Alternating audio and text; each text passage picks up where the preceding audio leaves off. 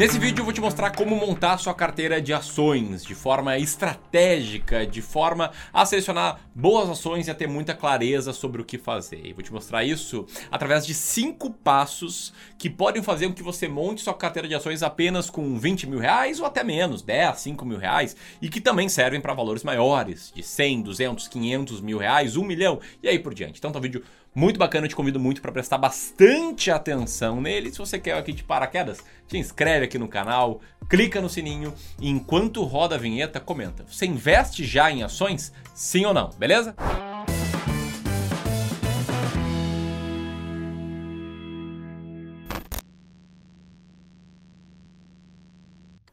Então, sem mais delongas, eu quero começar pelo passo 1, que é a definição de objetivos financeiros e o quanto investir.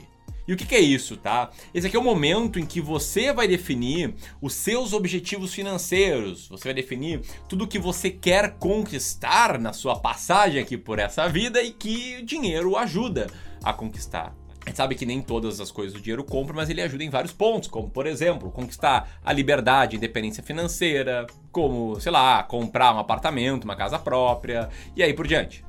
E definir objetivos financeiros é muito importante porque eu, Ramiro, gestor de investimentos, eu sou adepto à filosofia do investimento com base em objetivos. Ou seja, você começa pelos seus objetivos e acaba com a forma com que você vai investir e você deve investir de forma diferente para cada objetivo. Então como é que você faz, tá? Pega um papel, uma caneta e começa a listar tudo o que você quer conquistar, todos os seus objetivos. E aí para cada objetivo, você precisa definir um montante financeiro, né, um preço, mais ou menos o quanto custa conquistar esse objetivo, uma data estimada, muito importante colocar a data estimada e o próprio nome, né, do objetivo em si, enfim, é meio redundante falar aqui. Então, para te dar alguns exemplos do que poderiam ser objetivos financeiros. Um, trocar de carro, sei lá, em 2023, com um valor de 55 mil reais.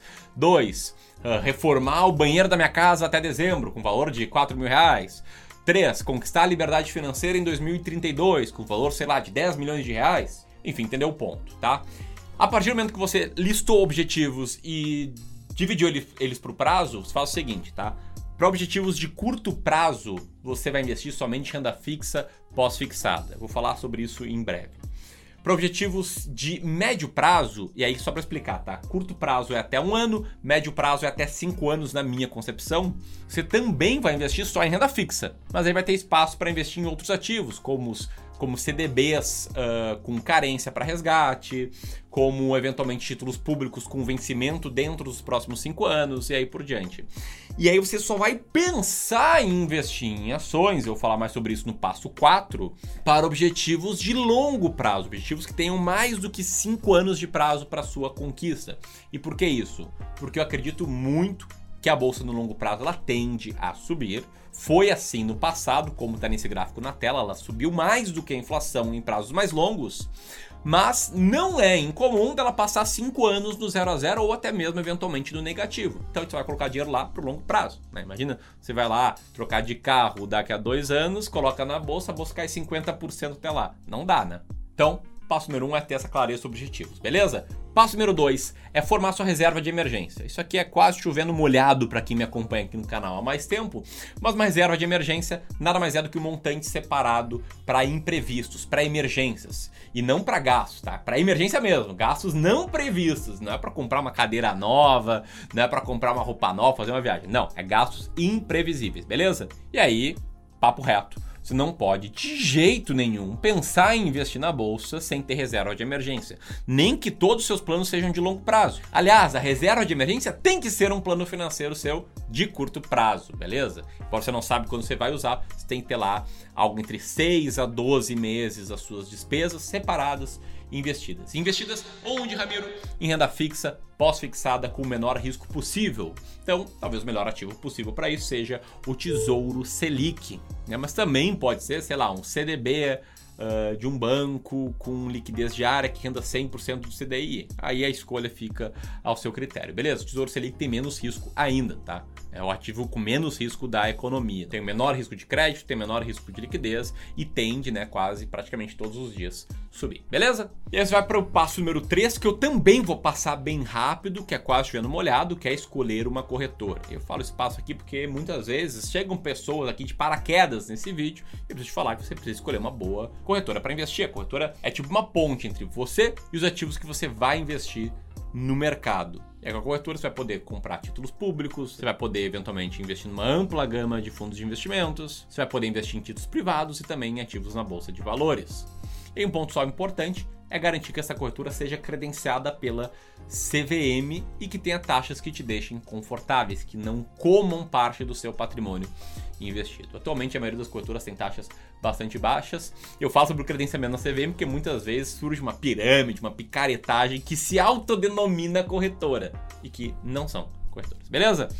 Agora vamos lá.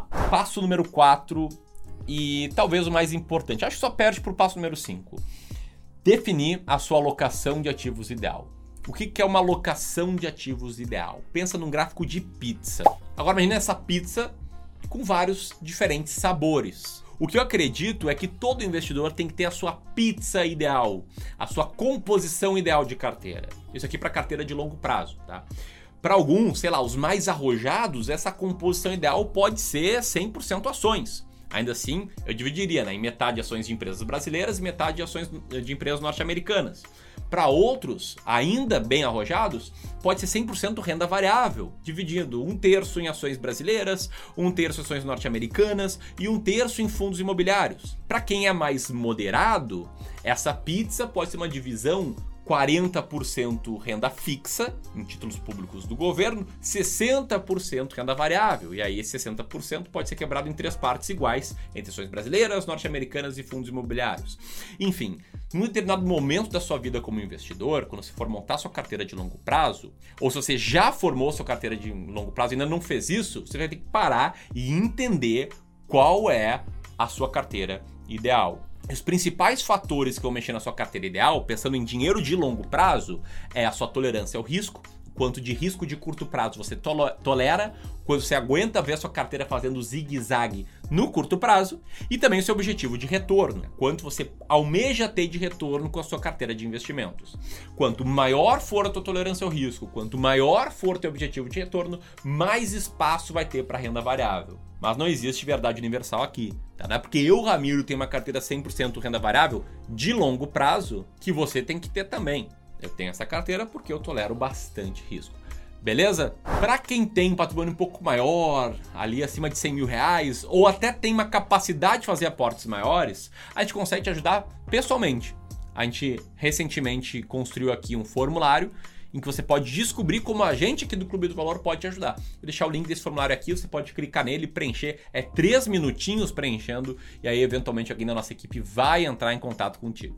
Beleza? E a gente vai para o passo número 5, que é definir a forma com que você vai investir em ações. Né? Esse vídeo aqui são passos para você montar sua carteira de ações. E aí, além de ter uma estratégia de composição da sua carteira, você tem que ter uma estratégia de seleção de ações que te mostre quais ações comprar, que te mostre quando comprar uma ação e te mostre quando vender uma ação.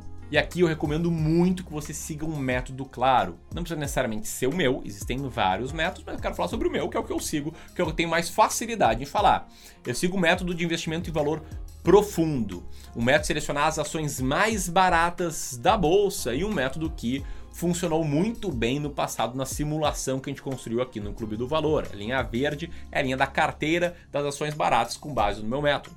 Eu ensino esse método num curso chamado Descomplicando o Mercado de Ações, que no momento está com vagas encerradas. Eu acho que a gente ainda vai abrir mais uma vez as turmas nesse ano, mas eu também tenho um fundo de ações, que eu vou deixar o link também na descrição, que compra empresas seguindo esse método. E como é que ele funciona basicamente? A gente roda alguns filtros né, de liquidez, de resultado operacional, filtro de recuperação judicial, a gente não compra empresa de recuperação judicial, filtro setorial, e das empresas que sobram, a gente seleciona aquelas que têm um negócio chamado earning yield mais alto. O earning yield nada mais é do que o lucro operacional da empresa dividido pelo valor total que alguém tem que pagar para comprar essa ação. A nossa ideia aqui é comprar ações mais baratas da bolsa. E mais do que isso, eu e meus clientes, clientes de consultoria, do serviço de wealth management, a gente nunca investe a parte em ações toda, toda em ações brasileiras. A gente sempre diversifica metade em ações de empresas brasileiras e metade em ações de empresas norte-americanas, porque isso reduz o risco no curto prazo e ainda tende em prazos maiores a aumentar o retorno. Beleza? E aí, qual passo você gostou mais? Qual virou mais sua chave? Comenta aqui abaixo. Se você quiser saber como a gente pode ajudar, aperta nesse link aqui. Um grande abraço e até mais. Tchau, tchau.